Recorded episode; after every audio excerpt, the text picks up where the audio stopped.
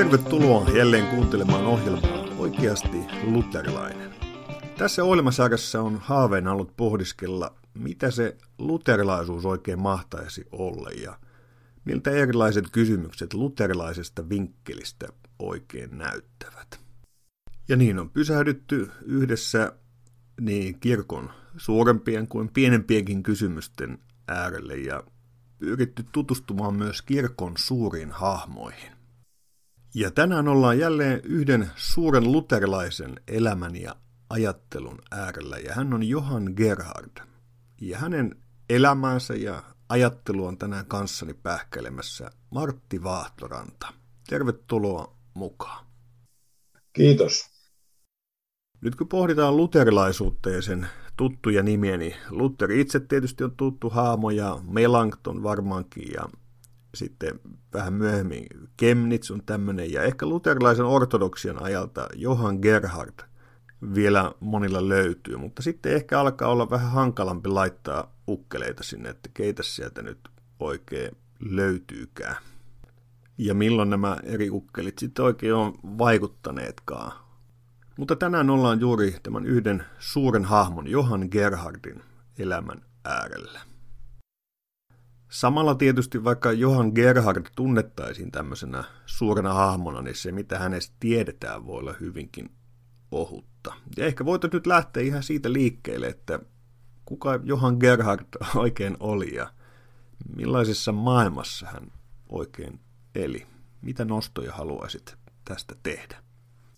No tässä on nyt semmoinen ongelma, että tietysti meillä on edessämme runsauden pulaa. Johan Gerhard on sillä tavalla valtava hahmo merkitykseltään, mutta myös niin kuin persoonana. Jos nyt itse olisin aloittamassa Gerhardin kimpussa, niin kuin tein silloin, kun aloin tehdä gradua yliopistossa hänestä, niin tekisin se ihan päinvastoin kuin silloin. Silloin hyppäsin välittömästi hänen tekstiensä kimppuun. Helsingin yliopiston teologisen tiedekunnan kirjaston varastosta löytyy hänen dogmaattinen pääteoksensa luki teologiikia ja sinne vaan tavaamaan latinaa, mutta liian myöhään havahduin siihen, että olisi pitänyt ensin paneutua hänen maailmaansa, aikakauden sosiaalihistoriaan, valtiolliseen historiaan, poliittiseen historiaan ja Gerhardin persoonana. Tietysti se johtui pitkälti myös siitä, että, että semmoista materiaalia ei ollut helposti saatavilla, vaan sitä sitten tuli ajan myötä kirjastoja Suomessa, Saksassa ja vähän Ruotsissakin kolutessa, ja se oli äärimmäisen mielenkiintoista. Tässäkin ohjelmasarjassa on usein tullut esiin, että teologiaa ei koskaan tehdä missään tyhjiössä, vaan aina se konteksti ja se ympäröivä maailma tosiaan se vaikuttaa siihen, miten tehdään teologiaa ja mitkä on ne ajankohtaiset kysymykset silloin. Ja eikö vielä kysyä, että mitkä on se asiat, mikä on se maailma, missä Gerhard elää? Mitä siitä haluaisit nostaa? No en, ensin voisi, hmm, siinä on myöskin vaikea erottaa pikkusen niin kuin hänen henkilönsä historiaa myös siitä ympäröivästä historiasta, että no niin kuin mentaliteettihistoria ja poliittinen historia ja muut, niin ne on kuitenkin pikkusen kaksi eri asiaa. Mutta jos ajatellaan, että Gerhard oli noin pyöreästi sanottuna sata vuotta nuorempi kuin Martti Luther, elettiin valtiollisesti tilanteessa, jossa niin kuin jollakin tavalla silloin 1500-luvulla aikaan saatu linnarauha, voisi sanoa näin, roomalaiskatolisen kirkon ja, ja luterilaisen kirkon tai luterilaisten seurakuntien, voisi paremminkin sanoa näin, niiden välillä ja niiden valtioiden välillä, koska sehän luisu hyvin äkkiä semmoisen käytännössä valtiokirkolliseen tilanteeseen Saksassa, jolloin toisaalta se oli semmoinen vähän ongelmallinen se tilanne, että Saksahan oli yhtäältä keisarikunta, jota hallitsi yksi keisari ja toisaalta kokoelma mitä erilaisimpia varsin itsenäisiä hallinnollisia yksiköitä. Siellä oli vapaakaupungista ruhtinaskuntiin ja, ja sitten oli, oli nämä vaaliruhtinaskunnat, joiden ruhtinaat sai olla valitsemassa keisaria. Tämä tietynlainen rauha oli juuri Gerhardin nuoruusaikana järkkymässä ja, ja sillä tavalla Gerhardin aikuisikään leimasi 30-vuotinen sota. Eli se on niin poliittiseen historiaan liittyen tämmöinen ja myös vahvasti sosiaalihistoriaan liittyvä valtava tekijä Johan Gerhardin elämässä. Mainittakoon, että, että hänen maatilansa, mä en tarkkaan muista missä se oli, oliko se sitten Jeenan ulkopuolella vai missä se oli, kaksi kertaa sen sodan aikana poltettiin, jos se väärin muista, niin toisen kerran se oli keisarilliset ja toisen kerran ruotsalaiset, jotka se poltti. Ja, ja tota, sehän oli se 30-vuotinen sota, on sanottu ehkä ensimmäiseksi totaaliseksi sodaksi, joka heitti, heitti silloin sitten on sanottu Saksan kehityksellisesti 100-200 vuotta taaksepäin. Ja se oli aika hyvä ja kukoistava aikaa ennen sitä silloin reformaation jälkeen. Ja tähän voisi vois liittää myös niin kuin poliittiseen historiaan liittyen semmoisen asian, joka harvoin jää huomaamatta, kun me täällä Suomessa arvostamme valtavasti Kustaa toinen Adolfia ja pidämme häntä tämmöisen niin kuin luterilaisuuden pelastajana ja kuninkaana.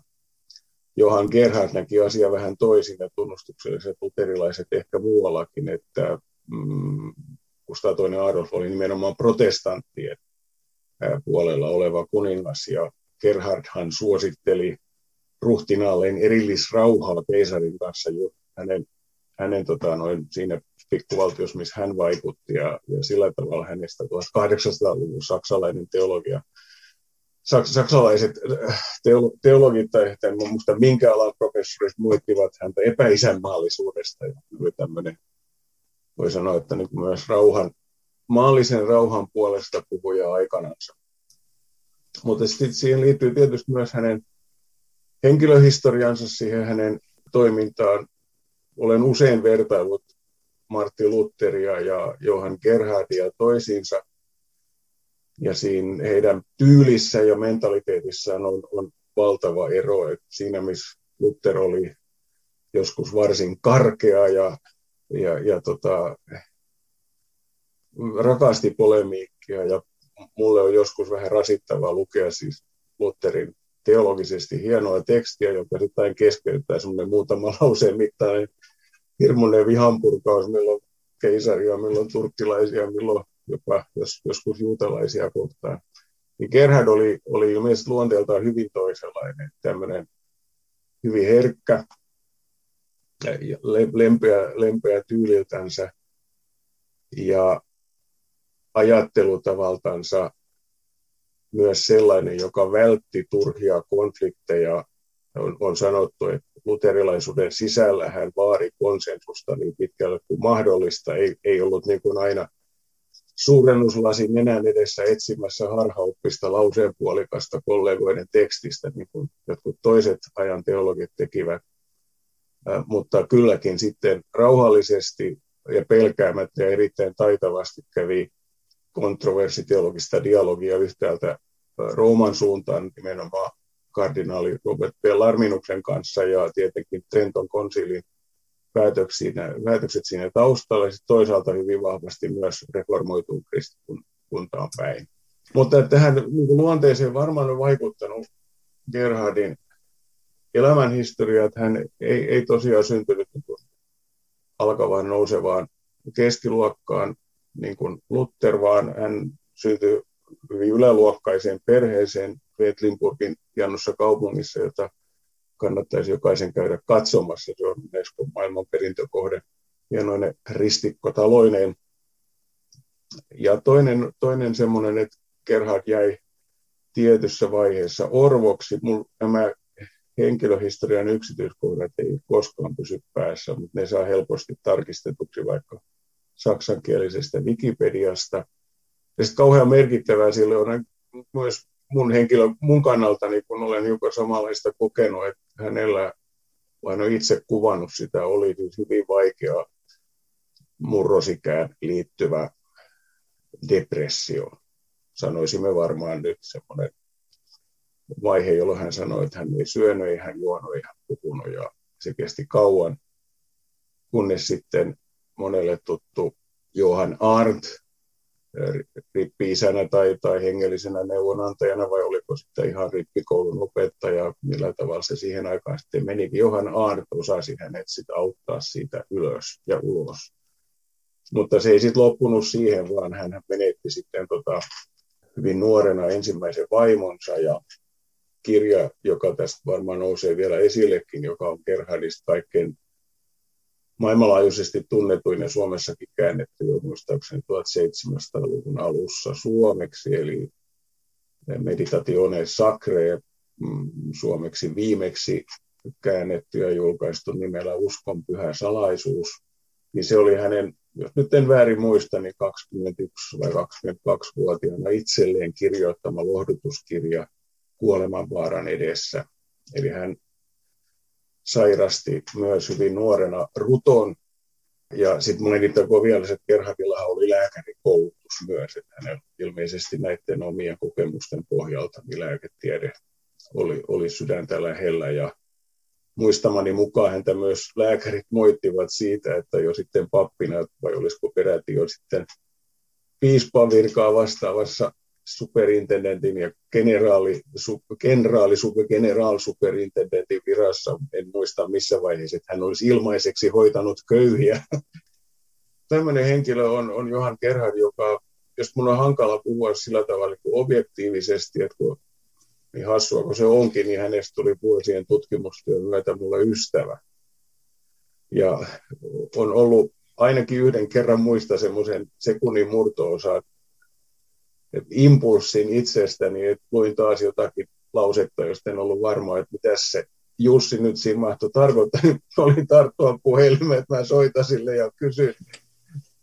Mä tajusin, että se on ehkä nyt vähän myöhäistä, että on ollut jo muutama sata vuotta kuollut, mutta, mutta sillä tavalla niin kuin hänen persoonansa nousee kyllä aika vahvasti esille sekä hänen hartauskirjoissaan että postilloissaan, että, että myös tavassa tehdä raittiisti ja, ja maltillisesti, mutta hyvin täsmällisesti ja perustellusti teologiaa. Kiitos näistä nostoista. Hienosti kuvaat tämän ystäväsi elämää ja persoonaa, ajattelua eräänlaisena tämmöisenä kirkon moniottelijana myös. Hän on varmasti myös monessa mielessä hieno esikuva monelle pastorille ja kirkon johtajalle. Toisaalta näkyy se tietty sielunhoidollinen ote ja, ja siinä on sairasvuotilla käytyjä kamppailuja. Toisaalta hänen persoonaan liittyvä tämmöinen ehkä hyvällä tavalla herkkyys ja halu rakentaa siltoja. Sitten toisaalta semmoinen niin laaja akateemisen teologian perusta ja kykeneväisyys puolustaa luterilaista teologiaa. Ja nämä kaikki piirteet kulkevat siellä niin kuin jatkuvasti yhdessä. No ihan täsmälleen näin, joo. Ja samalla onko se vähän niin, kuin niin että hän tulee ikään kuin heitetyksi siihen, onko se nyt sitten jonkinlaista aluepiispaa vastaava virka, että hän olisi halu sinne kammioon, mutta hän sitten toisaalta kokee suurta halua olla siellä kammiossa teologian parissa, mutta sitten myös niin kuin sisäistä ja ulkoista kutsua myös sitten heittäytyä kirkon elämään ja auttaa sitä, jos vaan on mahdollista.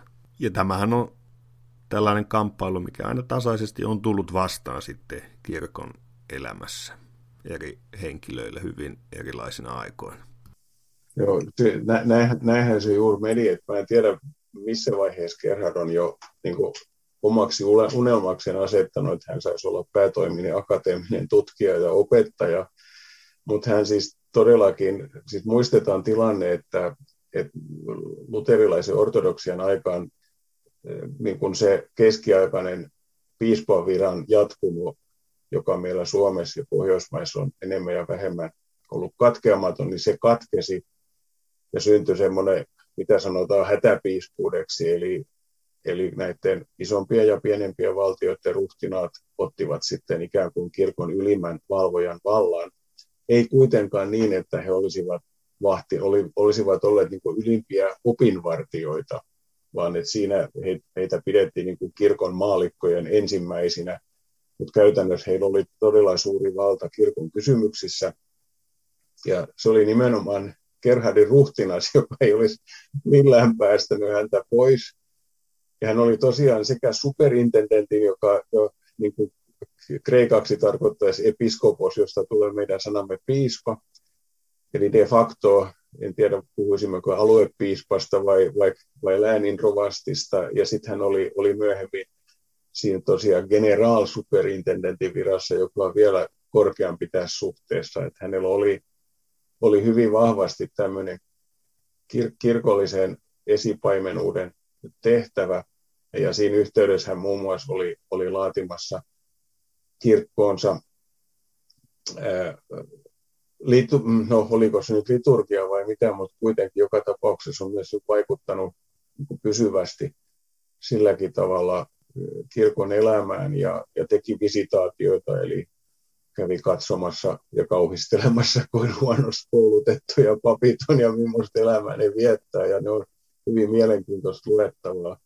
Mutta hänen oma sydämensä paloi tosiaan siis yliopistotyöhön, ja se oli muistaakseni niin, että tarvittiin äh, hänen omaa ruhtinastaan äh, korkeamman vaaliruhtinaan arvovaltainen sana, että Gerhard vihdoin pääsi pois seurakuntatyöstä ja kir- kirkon kaitsentatyöstä siihen, mitä hän nimenomaan halusi olla. Ja sen jälkeen, vaikka hän oli kosittu moneen muuhunkin paikkaan, niin hän, hän nimenomaan sit päätyi Jeenan yliopiston professoriksi, missä hän sit oli elämänsä loppuun asti, kun oli jo 55-vuotiaana valtava tuotanto taustanaan ja, ja, ja hirmuinen määrä kirkon hyväksi tehtyä työtä ja sitten tosiaan ne monet lapsetkin sitten toisesta avioliitosta ja huomattava omaisuuskin jossakin vaiheessa ja, ja, ja kaikki tällainen. Mutta että yliopistomies ja tutkija hän oli, oli henkeen ja vereen, eikä pitänyt lähtökohtaisesti, ei nauttinut konflikteista eikä polemiikista, mutta siihen, sitä hän ei myöskään voinut kiertää. On hyvin hauska anekdootti tässä suhteessa hänen elämästänsä, että kun Pohjois-Saksassa oli puhjennut teologinen kiista, joka me tunnemme nyt Raatmanilaisen kiistan nimissä, eli se oli Raatman-niminen pappi muistaakseni, ja teologi, joka oli, oliko se nyt sitten Rostokissa vai missä nyt oli ollut, joka edusti näkemystä, vei eteenpäin näkemystä, jonkun mukaan Jumalan sana pelkkänä sanana, niin kuin esimerkiksi kirjana hyllyssä, ei ole voimallinen Jumalan sana, vaan, vaan se jotenkin tulee vaikuttavaksi sanaksi vasta uskossa tai jotakin tämän tapaista. Joka tapauksessa näin, että vähän niin kuin kuollut kirjain ja, ja henki vastakkain. Ja siihen pyydettiin sitten Gerhardin lausuntoa. Sitten Gerhard kirjoitti ystävälleen Baltasar Menserille, jos en väärin muista, että tässä on nyt tosi kurja tilanne, että, että jos mä en kirjoita sitä lausuntoa, niin sitten kaikki sanoo, että nyt se Gerhard on Ratmanilainen. Mutta jos mä kirjoitan, niin siinä on kamalan iso työ. Hän oli tämmöisen kurjan vaihtoehdon, vaihtoehdon edessä, mutta sitten hän kuitenkin suostui kirjoittamaan sen ja näin syntyi yksi mun mielestäni Gerhardin teologian kauneimmista pikkuteoksista, jonka nimeä mä en nyt saa tässä päähän, niin mulla ei ole väitöskirjaani tässä nenän edessä, mutta joka käsittelee juuri niin kuin sanan, sanan vaikuttavuutta, ja hän sitten tietysti asettui vastustamaan sitä Raatmanin linjaa, mutta todella hieno ja kaunis erittely, että hän tämmöisen hän joutui pakotetuksi. Ja toinen semmoinen tyypillinen suhtautumistapa Gerhardelle oli, oli, oli tunnettu kiista Kristuksen inhimillisen luonnon, että missä määrin meidän Herramme maallisen elämänsä aikana luopui jumalallisen, jos jumalallisesta luonnosta on kenenkään mukaan luopunut, mutta niin jumalallisen luonnon ja ja kaikki tietävyyden ja muun käyttämisestä. Että salasiko hän sen vai, vai, vai, vai, vai oliko kyseessä todella sellainen kenoosis, eli oliko krypsis vai kenoosis, eli salasiko hän sen vain ulkopuoliselta vai, vai siirsikö hän sen ikään kuin pois käytöstä ihan, ihan omasta halustaan. Oli kahden yliopiston, se oli muistaakseni Tübingenin ja Giesenin yliopiston välinen kiista, niin Gerhard otti tässäkin semmoisen hyvin välittävän linjan, että hän ei niin kuin lähtenyt siihen polemiikkiin lisäämään, heittämään lisää vettä kiukaalle eikä, eikä korottamaan äänialaa, vaan paremmin voi sanoa, että tietyssä mielessä hän liittyy kumpaankin, että ilman, että voi sanoa, että se olisi ollut mitenkään huono kompromissi. Eli tämmöinen, tämmöinen kuvasi hänen työtänsä siinä Joo. akateemisessa kutsumuksessa, joka silloin tietysti on muistettava, että, että sillä tavalla niin kuin voi, ehkä Pohjoismaissa on menty kaikkein pisimmälle nykyään siinä, että katsotaan, että yliopistoteologialla ei ole mitään tekemistä kirkon kanssa ja, ja, ja, ja sillä tavalla. Ja silloin taas sitten 1600-luvun alussa tietenkin liikuttiin maailmassa, jos kristillinen usko oli itsestään selvä asia, jota kaikkien oli pakkokin tunnustaa. Juutalaisten osa ei ollut silloin kovin häävi. Kinasteltiin vaan siitä, että ollaanko tässä roomalaisia vai, vai, vai wittenbergiläisiä vai geneveläisiä mutta se oli itsestään selvä ja yliopistoilla oli hyvin voimakas myös tämmöinen eh, niin kuin kirkollinen rooli kirkon, vira, ki, kirkon kaitsentaviran apuna selvittämässä erilaisia kiistakysymyksiä ja niihin todella pyydettiin sit lausuntoa, eikä sitä tehty ikään kuin tämmöisen modernin puolueettoman tiedekäsityksen pohjalta, vaan se tehtiin kylläkin siis niin kuin todella taitavasti ajatellen ja, ja, ja, ja niin edelleen, mutta, mutta kuitenkin niin tietoisesti osana sitä kirkkoa, joka käsitteli niitä kysymyksiä. Voitaisiin ottaa vielä vähän kiinni noista kysymyksistä, joihin Gerhard on sitten joutunut ottamaan kantaa. Ja useathan niistä liittyy nyt juuri raamattu teologiaan ja raamatun hermeneutiikkaan eri tavoin. Tämähän on tietysti leimallista myös luterilaiselle ortodoksialle laajemmin, että nyt myöhemmin on tullut vähän ihmetelty, että miten ne nyt siellä niin tarkkaan eritteli erilaisia asioita. Ja siinä usein tietysti katoaa myös se konteksti, missä on, on tehty sitä teologiaa, niin kuin aiemminkin nostettiin esille, sillä siellä on taustalla juuri tämmöinen kuin vastauskon puhdistuksen määrittelyt, jossa traditiosta haluttiin tehdä niin kuin yhtä lailla inspiroitu kuin pyhä raamattu. Ja sitten tätä teologiaa vastaan sitten luterilaiset puolustivat raamatun erityistä olemusta.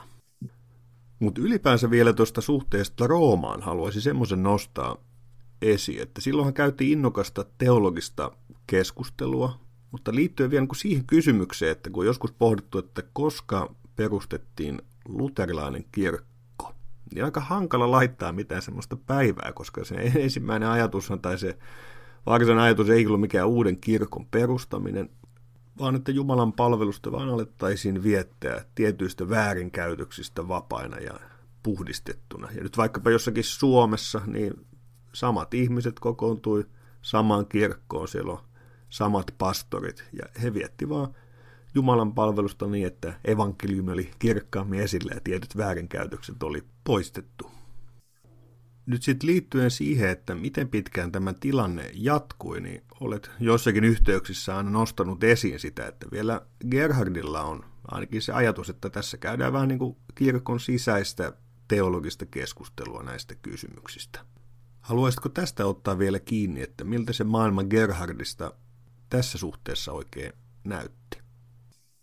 Joo, nä, näinhän se asia oli, ja ehkä voisi pikkusen provosoiden sanoa, että, että onko ylipäätään vieläkään olemassa sillä tavalla muuten kuin ideana semmoista kuin luterilainen kirkko, että on olemassa luterilaisia kirkkoja, ja on niiden yhteenliittymiä, mutta että niin kuin tämänkin päivän ekumenisissa keskusteluissa joskus vaikkapa roomalaiset varmaan kokevat ongelmalliseksi se, että, on kyllä luterilainen maailmanliitto, mutta ei sillä ole samantapaista roolia sen johto, johtoelimillä kuin, kuin vaikka Rooman kuurialla.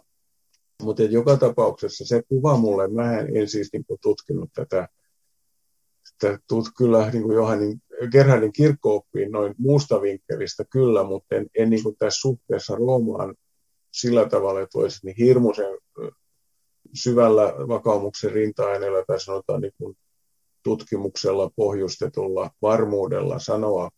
Mutta se kuva, joka minulle siitä ajasta on syntynyt, oli se, että silloinkaan ei vielä aivan voi puhua luterilaisuudesta omana kirkkonaan, vaan niin kuin meidän tunnustuskin sanoi, että meidän seurakuntamme opettavat ja tunnustavat näin.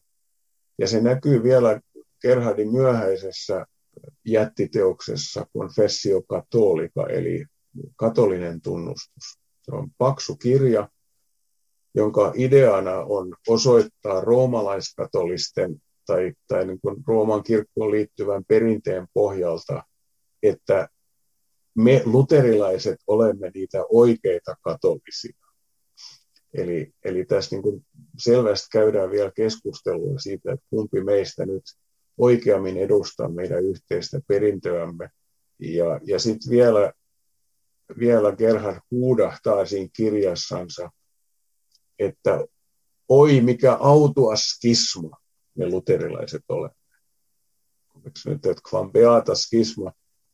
Eli, eli hän puhuu todellakin kismasta. Skismahan on paha asia niin kuin periaatteessa kirkossa, mutta se tapahtuu kirkon sisällä ja Gerhard kääntää se toisinpäin, että mikä autuas skismi me luterilaiset olemmekaan kirkossa.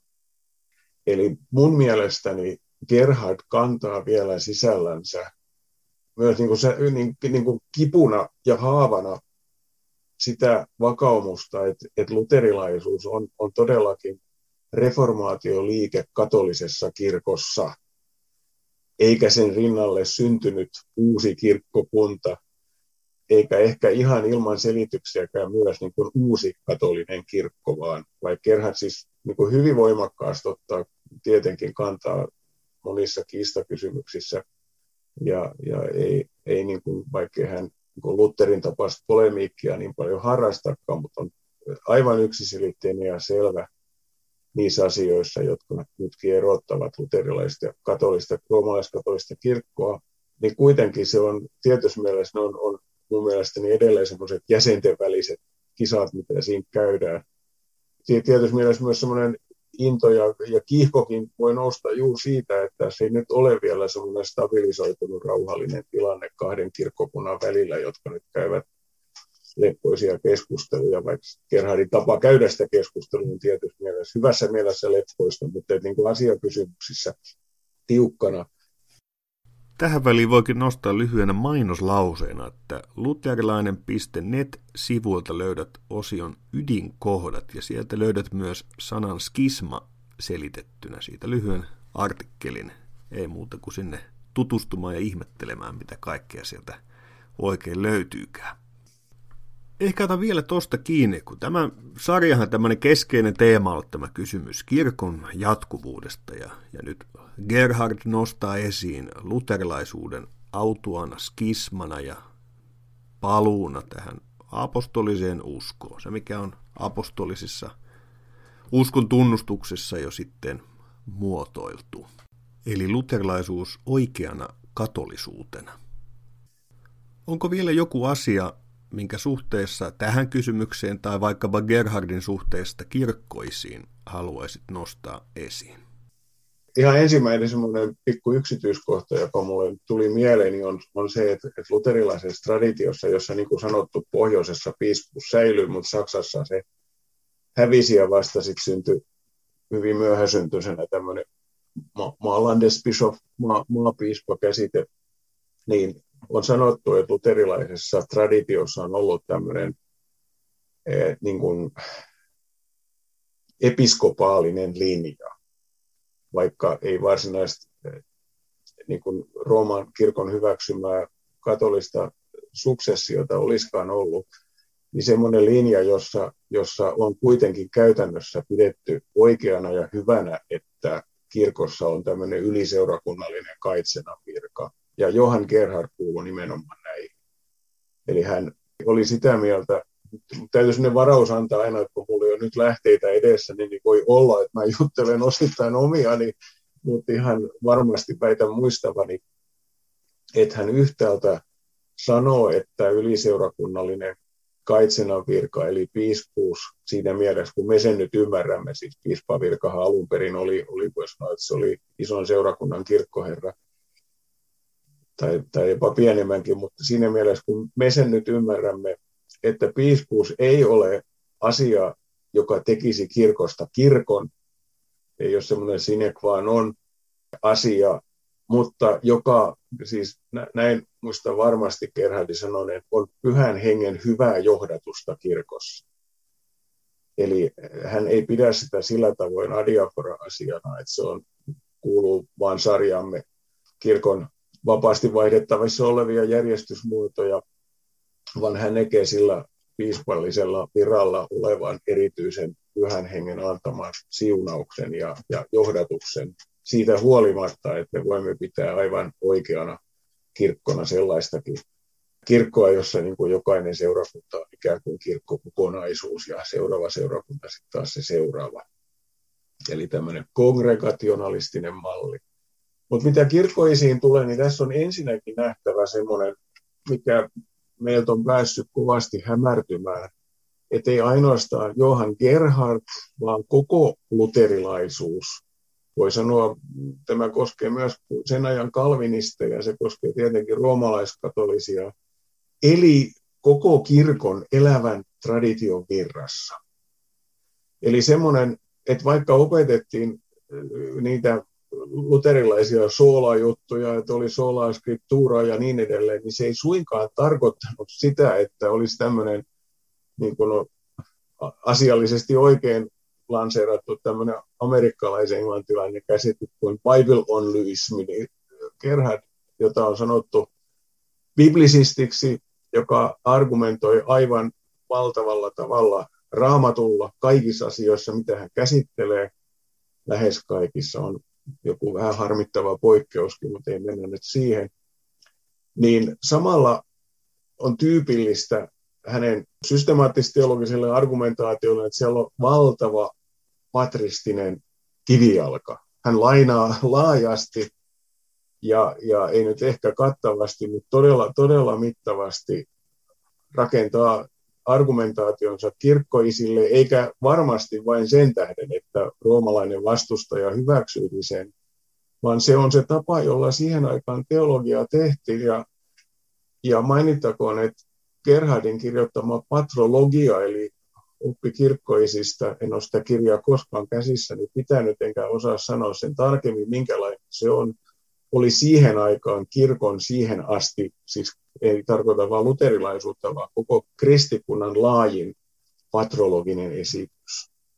Ja toinen on semmoinen mielenkiintoinen asia tässä, joka liittyy sitten vaikkapa meidän ekumeenisiin suhteisiin niin sanottu ortodoksisen kirkon suuntaan. Mehän sanomme luterilaiset olevamme ortodoksisia katolisia, mutta kun me puhumme ortodokseista, niin tarkoitetaan sitä meidän Suomessa meidän toista kansankirkkoamme.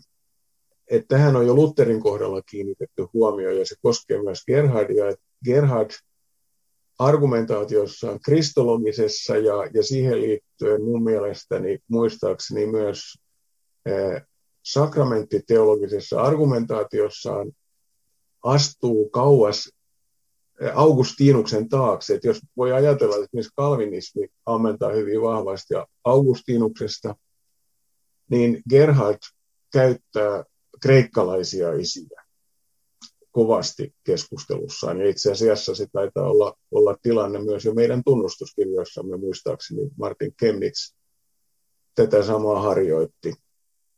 Eli se on, se on siihen liittymässä yksi oma erityispiirteensä. Sitten kolmas on tietysti se, johon törmää tosiaankin vaikkapa sen Gerhardin nuoruuden hartauskirjan meditatione sacre, pyhät tutkistelmukset tai uskon pyhä salaisuus lukija, varsinkin jos siellä olisi näkyvillä kaikki ne alaviitteet, jotka siihen kuuluisi, kuinka myös hartauskirjallisuudessa Gerhard ammentaa kirkon hurskausperinteestä, eikä ainoastaan jakamattoman kirkon isiltä, eikä sieltä klassiselta kaudelta, vaan mukana on myös keskiaikaista mystistä traditiota ja, ja, ja muuta, muuta sellaista, mikä ylipäätään hartauskirjallisuudessa on aina ollut tilanne, että, että siellähän, ja niin kuin sama koskee vähän veisuja ja lauluja, niin siellähän aina on ylitetty enemmän ja vähemmän tunnustuskuntarajoja aina siihen mittaan saakka. Tämä on taas tämmöinen sarjassamme hauska anekdootti, mutta meillä on ehkä pikkusen ekumenistakin merkitystä, että kun Johan Gerhardin tämä nuoruuden teos hyvin nopeasti levisi maailmassa ja jossakin vaiheessa oli Raamatun ja Tuomas Kempiläisen Kristuksen seuraamisen jälkeen maailman kolmanneksi levinnein kirja. Sitä käännettiin nopeasti myös muille kielille ja, ja myös venäjäksi.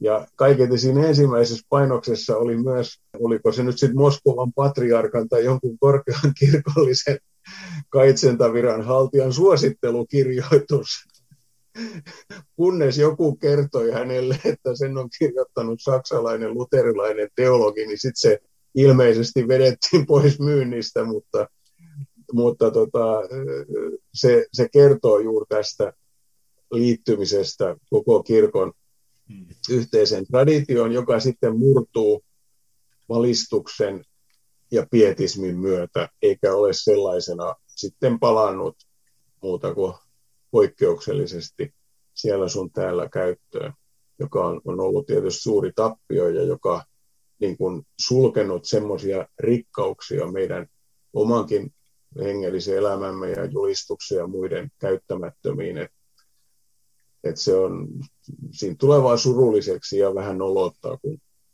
lukee, lukee tota, noin vaikkapa Gerhardin tekstejä. Siihen liittyy vielä semmoinen, eh, että Gerhard oli hyvin tämmöinen systemaattinen kaveri ja ei hän olisi voinut kirjoittaa niin valtavasti, ellei hän olisi, olisi tehnyt sitä alusta asti, asti hyvin järjestelmällisesti ja sen tähden, joka lukee enemmän Gerhardia, löytää samoja argumentaatiopätkiä, löytää samoja sitaatteja eri kirjoista, joka ei vähennä hänen tuotantonsa arvoa, mutta tekee jotenkin ymmärrettäväksi, että sen tapainen toiminta oli ylipäätään mahdollista. Ja hän kirjoitti aikanaan semmoisen teologian opinto-oppaan, Methodus Studi Theologiae, eli, eli metodit, kuinka opiskellaan teologiaa. Ja jos en nyt väärin muista se, miten hän kuvaa teologiset opinnot, niin sen ajan luterilaiset käyttivät yhden vuoden kirkkoisien tutkimiseen. Tämäkin taas varauksella, että mä muistan jotakin yksityiskohtia väärin, mutta näin mulla on jäänyt mieleeni aikana omista tutkimuksista, että punastelin häpeästä, kun että mä olen kyllä opiskellut uskonnon pedagogiikkaa ja kirkkososiologiaa ja, ja, ja kaikkea tällaista, mutta kirkkoisia en ole opiskellut koskaan, koska semmoinen ei kuulunut Helsingin yliopiston edes systemaatikkojen opinto-ohjelmaan, vuosikirkkoisia. Mm. Eli tämä ehkä niin kuvaa sitä, sitä, sitä, millä tavalla sen ajan 1600-luvun alun latinaksi kirjoittavat teologit vielä olivat kiinni patristisessa traditiossa.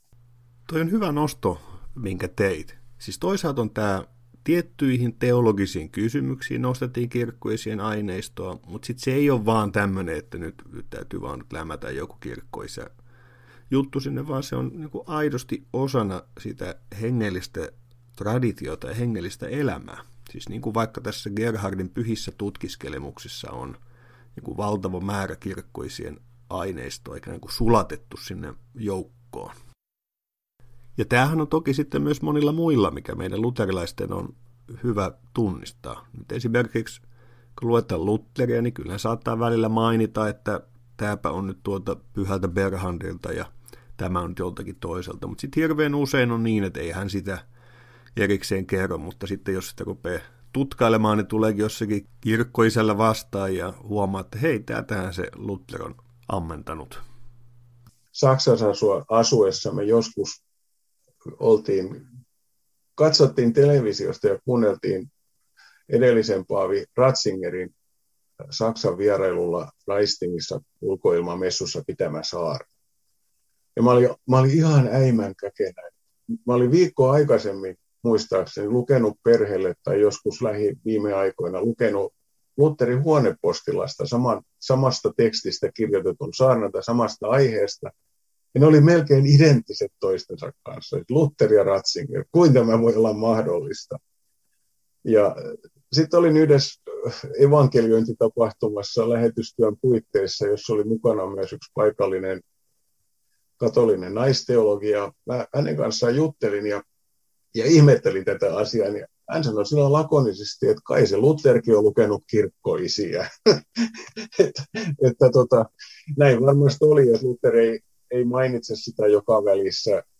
Mm. Ja ei se Gerhardkaan aina, aina noottia laita, että ketä tässä nyt siteerattiin. Että se oli osa sitä yhteistä perintöä, jonka pohjalta sitten otettiin opillisesti yhteen tai oltiin sitten joskus samaakin mieltä. Ja näinhän se on sitten seurakuntapastoreilla juuri saarnaan kirjoittaessa niin saattaa niinku saada innoitusta hyvin monenlaisista lähteistä ja vaikkapa suoraan joitakin osioitakin sinne, mutta se on kuin tyylin lajina semmoinen, että eipä sinne tule viittauksia laitettua. Tämän nyt otin Simon Kivirannan vanhasta saarnasta ja tämä on sieltä ja sieltä. Se ei ole niin seurakunnan kannalta olennaista. Että ajatus on, että se hyvä hengellinen anti tarjoillaan, mutta tyylillä aina semmoinen, että viitteet jäävät pois. Ei se ole kenenkään omaisuutta, vaan se on, mm. se, se, on, se on se ajatus, että se on se yhteinen eteenpäin traderattu usko, uskon ja spiritualiteetin sisältö ja jokainen tuo siihen sitten oman näkökulmansa, mutta ei sitä aina tarvitse, ei ole niin copyrightia kenelläkään siitä. Se on, näin, näinhän se menee. Joo. Tämä on myös, myös niin kuin ylipäätään myös niin kuin raamattuhermeneutiikkaankin liittyvä juttu, joka sanotaan näin, että me ei ymmärretä oikein meidän ihanaa sola scripturaa opetusta, ellei me ymmärretä sitä, että raamattu on annettu kirkolle ja kirkon kautta se on annettu eteenpäin ja että sitä luetaan uskovien vuosituhantisessa traditiossa siinä, siinä kontekstissa, jos Jumalan kansa vaeltaa eteenpäin.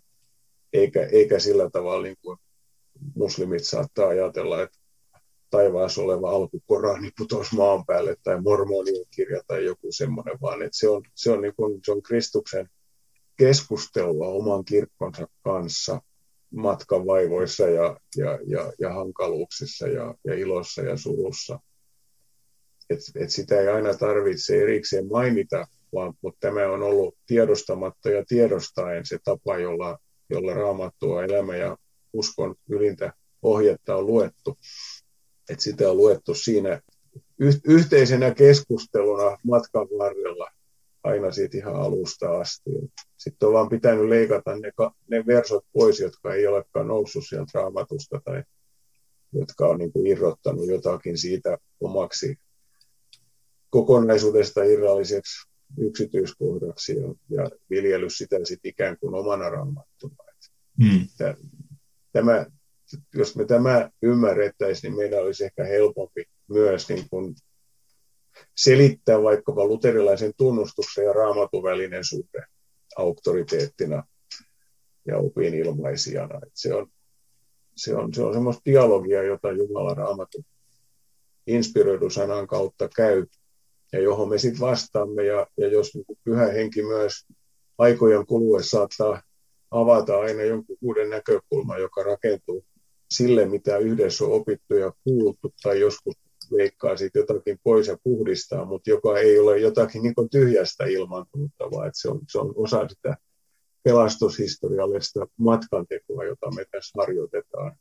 Ja siellä me mielellä sitten luemme myös ja kuuntelemme, mitä on, on aikaisemmin sanottu ja opetettu ja lohdutettu ja varoitettu ja niin edelleen.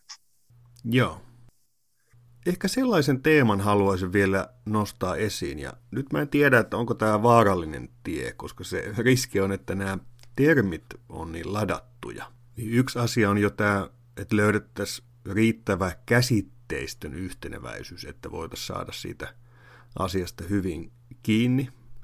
Mutta nyt on puhuttu luterilaisesta ortodoksiasta, ja tähän luterilaiseen ortodoksia Johan Gerhard normaalisti tietysti liitetään.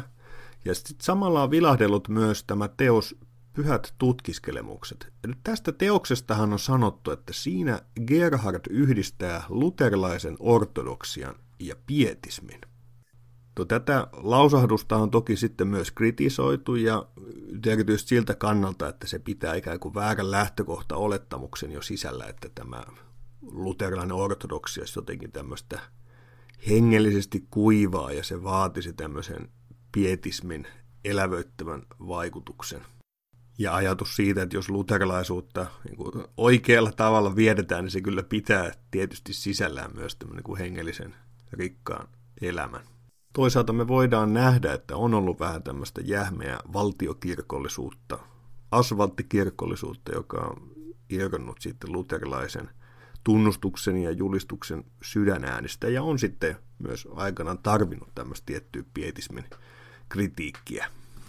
Et tässä on aika monta monessa, kun aletaan tätä kokonaisuutta avaamaan, mutta kysyy kuitenkin, että minkälaisia ajatuksia tämä keskustelu sinussa herättää? No, se on aika iso ja mielenkiintoinen aihe. Nyt ihan ensimmäiseksi sanottava, että on tietenkin anakronistista puhua Gerhardista pietistinä. Että pietistinen liike syntyi, syntyi Gerhardin jälkeen. Ja, ja tota, toiseksi on sanottava, että äh, sehän on tyypillistä kaikille uudistusliikkeille, että ne näkevät sanotaan niin kuin omien isien, tai se koskee ihan teologian tekemisen tapaakin, kun mä olin, vasta just mä olin itse nuori kapinallinen ja nyt, nyt mä olen kaikkien mielestä ihan torvelo, joka ei yhtään ymmärrä, kuin teologia kuuluisi tehdä, vaan sen takia, että mä olen vähän vanhentunut. Niin kuin renessanssi loi semmoisen pilakuvan pimeästä keskiajasta ja haki pontta antiikista. Ja niin, niin saman tapaan syntyessään pietismi ja, ja itse asiassa sen maallinen kaksoissisar, vaikka ottivat kuin vasta yhteenkin toistensa kanssa valistus, niin nehän loivat semmoisen kuvan täysin kuolleesta ja kuivasta ja, ja älyllis, älyllisestä, pääuskoisesta luterilaisesta ortodoksiasta tai barokkikulttuurista, jos mennään siinä filosofian puolelle. Uudet aatteet leimasivat elämää, niin tämähän on on, on, on pilakuva siinä mielessä tai semmoinen, että valistus syntyi kristillisen uskon vaikutuspohjalta ja, ja, ja pietismi on tietyssä mielessä niin kuin kasvaa orgaanisesti esiin luterilaisesta ortodoksiasta. Mutta siinä on ehkä paljon isompi tekijä, siinä on semmoinen ylipäätään niin kuin maailmankuvan ja ihmiskuvan muutos, joka näkyy Gerhardissakin sillä tavalla, että, että hän vielä kirjoitti pääteoksensa niin sanotun lokaalimetodin pohjalta, jonka voisi karkeasti sanoa näin, että, että tota, tarkastellaan Jumalan tekoja siinä järjestyksessä, kun ne eteen tulevat. Mutta hän suositteli jo niin sanotun analyyttistä metodia, joka taas leimaa sitten luterilaista myöhäisortodoksia, jos pääpainopiste ei olekaan enää Jumalan teoissa, vaan siinä, mitä ihmisessä tapahtuu ja sen ikään kuin teologian tehtäväksi, kun annetaan syntisen ihmisen pelastaminen, että se lähtee sieltä alhaalta käsin liikkeelle, että luodaan tämmöinen metodi, millä tavoin ihminen voi pelastua. Ja meidän on helppo nähdä, että eihän tästä ole kukon askel sitten pietistiseen malliin. Sanon kaiken kaikkiaan, että kyse on tämmöisestä niin loivasta, loivasta siirtymästä painopisteistä ja, ja ihmiskuvasta ja maailmankuvasta. Pessimistinen maailmankuva vaihtuu optimistiseen ja ihmisen mahdollisuudet, ihmisen tahdon mahdollisuudet katso, koetaan isommiksi ja, ja niin edelleen. Ja, ja edetään kohti tätä meidän modernia yhteiskuntaa. Että, että jos tänä päivänä itseään ortodokseina pitävät luterilaiset haukkuu pietistejä ja, ja pietisteinä itseään pitävät luterilaiset haukkuu ortodokseja, niin useimmiten haukut ammutaan kirkkaasti ohi maalin. Sellainen toinen hauska juttu, se liittyy myös tähän niin maailmankuvaan, että kun luterilaisesta ortodoksiasta on puhuttu myös tutkimuksessa, siinä on ollut semmoinen lähtöasetelma, että se oli vasta loputonta aristotelismin pohjalta tapahtuvaa aina syvemmälle menevää asioiden pilkkomista, erittelyä ja, ja semmoinen valtava looginen konstruktio, jolla nyt ei ollut paljonkaan tekemistä uskon ja uskon elämän kanssa. Mutta sitten haluttiin nähdä, että sitten oli kuitenkin semmoinen reformiortodoksia, joka oli huolestunut tästä ja joka, joka korosti myös oikean ja pyhän elämän merkitystä ja, ja salli tunteille tilaa ja muuta. Ja vitsikäs tässä on, että yhtäältä Johan Gerhardia pidetään semmoisen luterilaisen korkea-ortodoksian portaalihahmona ja jopa suurimpana teologina luterilaisen ortodoksian aikaa. Ja samaan aikaan sanotaan, että hän oli tämmöinen reformiortodoksi. Et tosiasiassa niitä reformiortodoksia taisi olla suurin piirtein kaikki, jotka siihen aikaan jotakin tekivät ja vaikuttivat.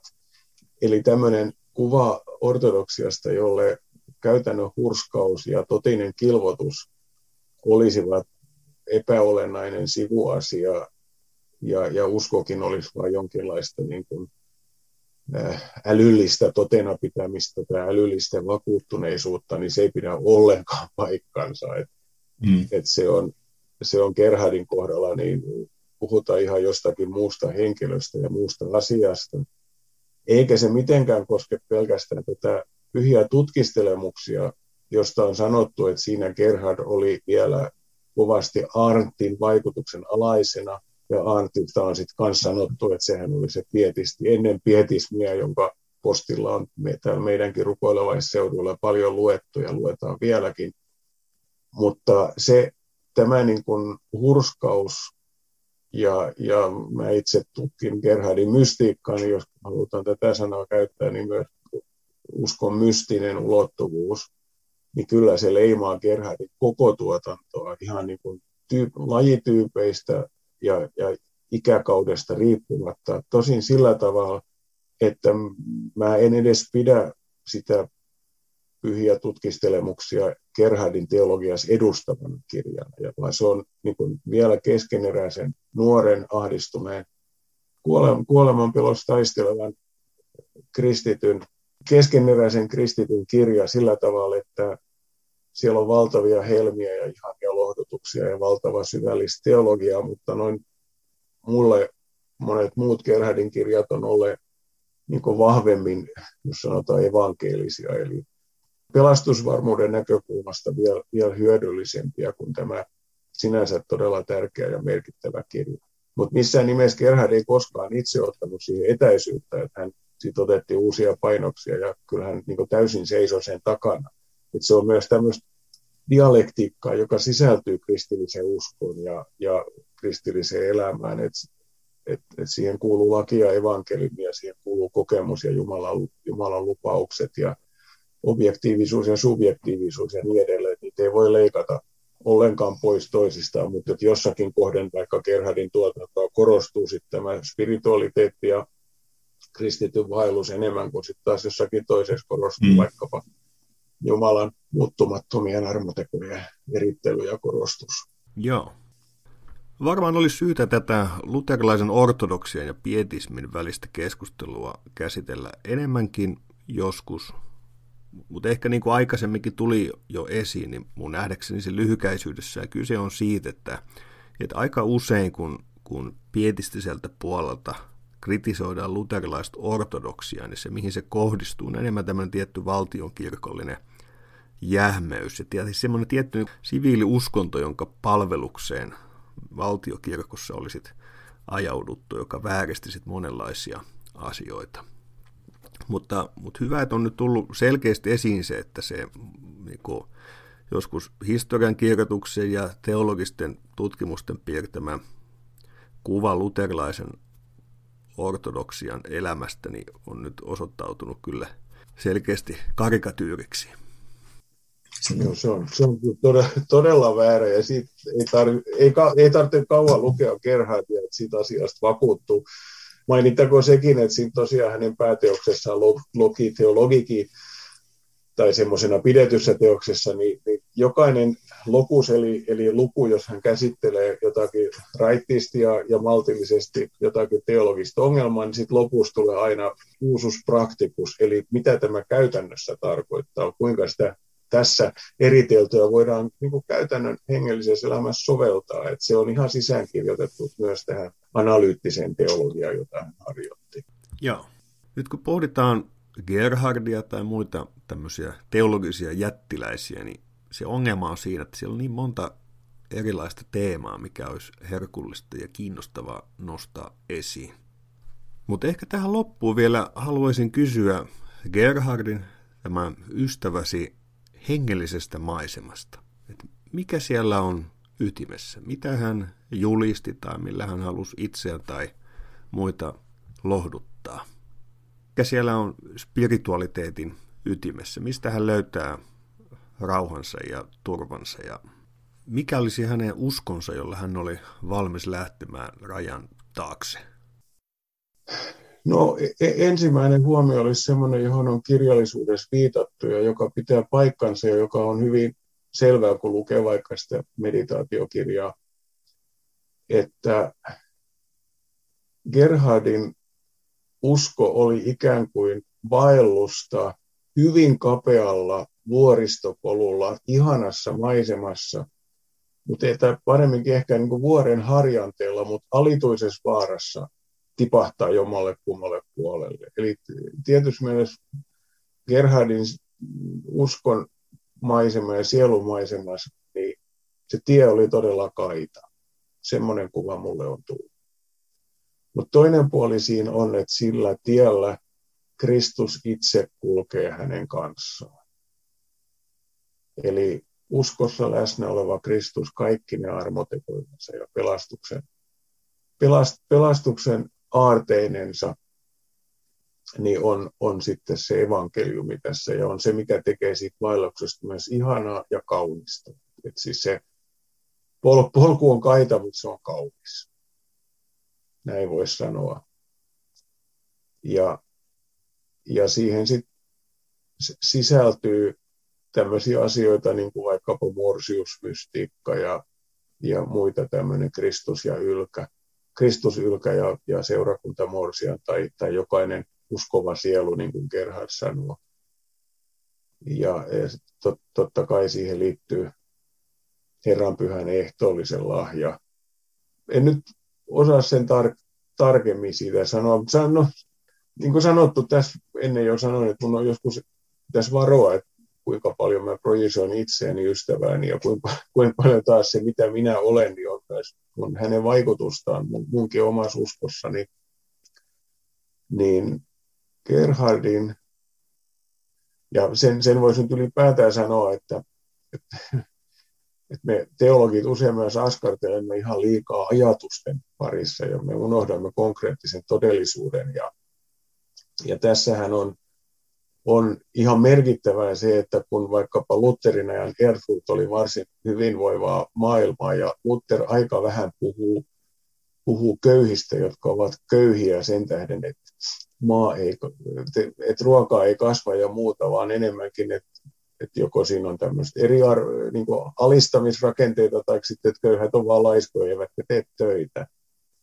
Mutta tota, sitten tuli tämä kuuluisa pieni jääkausi, joka, joka toi katovuosi ja sitten oli 30-vuotinen sota ja muuta, niin sen koko 1600-luvun spiritualiteetti on aika erilaista kuin 1500-luvun spiritualiteetti ja, ja varmaan myöskin pietismi syntykin liittyy tähän, että, että Paul Gerhardin virsissä on, on toisenlainen sävy ja, ja sen ajan teologiassa on kauhean keskeisessä roolissa lohdutus. On Gerhardista kirjoitettu tämmöinen artikkeli, jonka nimenä on muistaakseni terapoitisen teologia, eli terapeuttinen teologia. Ja sitten Gerhardia on sanottu myös suureksi lohduttajaksi, niin jollaisena mäkin hänet koen. Itse asiassa mulla on, on nyt just työn alla ensimmäinen suomenkielinen käännös hänen kirjastaan Enkiridion konsulatorium vuodelta 1611, eli lohdullinen käsikirja noin kömpelösti suomeksi kirjoitettuna, jos hän ideana on se, että hänellä on, tai siinä on se on dialogi, jota käy ahdistettu ja sitten lohduttaja.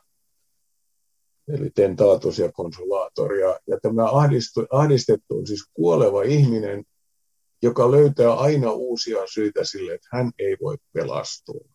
Ja sitten se sieluhoitaja, se lohduttaja, se aina jo kerta toisensa jälkeen Jumalan sanalla kumoaa tämän, tämän ahdistuksen. Tässä täs mä näen, näen Gerhardin yhden tämmöisen oman spiritualiteetin ytimen, että hän on, että kun hän kulkee siellä kirkkaalla vuoristopolulla, niin hän ei kulje siellä sankarina, eikä semmoisen semmoisen ylväänä voittajana, vaan hän on sellainen, joka on tullut lohdutetuksi suuren hätänsä keskellä ja juuri siinä suuressa vaarassa, jos hän on koko ajan pudota, pudota jommalle kummalle puolelle siihen kadotuksen syvyyteen. Hän on saanut siihen lohdutuksen ja tällä lohdutuksella hän mun mielestäni koko teologisessa tuotannossa pyrkii lohduttamaan myös muita. Ja se henkilökohtaisesti minulle on merkinnyt paljon, että teologinen työskentely oli myös suurimmassa määrin hengellisen lohdutuksen, hengellisestä lohdutuksesta elämistä. Ja se on semmoinen lahja, jota, jota ei niin kuin voi arvottaa riittävän korkealle. Et on saanut vuosikausia työksensä tutkia semmoista teologiaa, joka lohduttaa kaiken hädän ja ahdistuksen keskellä. Näin, näin mä olen Gerhardin persona ja, ja työskentely ja myös hänen oman uskonsa kokenut. Ja, ja niin kuin mä jo viittasin sanomattakin selvää, että, että, että ei hän lohduta, vaan, vaan Kristus on se, joka lohduttaa. Että hän osaa niin kuin maalata Kristuksen meidän puolestamme sillä tavalla meidän eteemme, että hän ei ole kaukana, vaan hän on ihan lähellä ja lohduttaa. Näihin lohdutuksen sanoihin on hyvä päättää. Lämmin kiitos Martti, että pääsit ohjelmaan vieraaksi ja siunausta ja menestystä käännösprojektiisi. Kiitos oikein mukavasta keskustelusta. Näitä on aina kiva käydä. Saa olla olennaisen äärellä. Siunausta itsellesikin omaan työhösi. Kiitos. Ja terveiset myös sinne vastaanottolaitteiden äärelle. Jatketaan näiden kirkon suurten kysymysten ja henkilöiden parissa jälleen seuraavassa jaksossa. Siihen saakka, moi moi!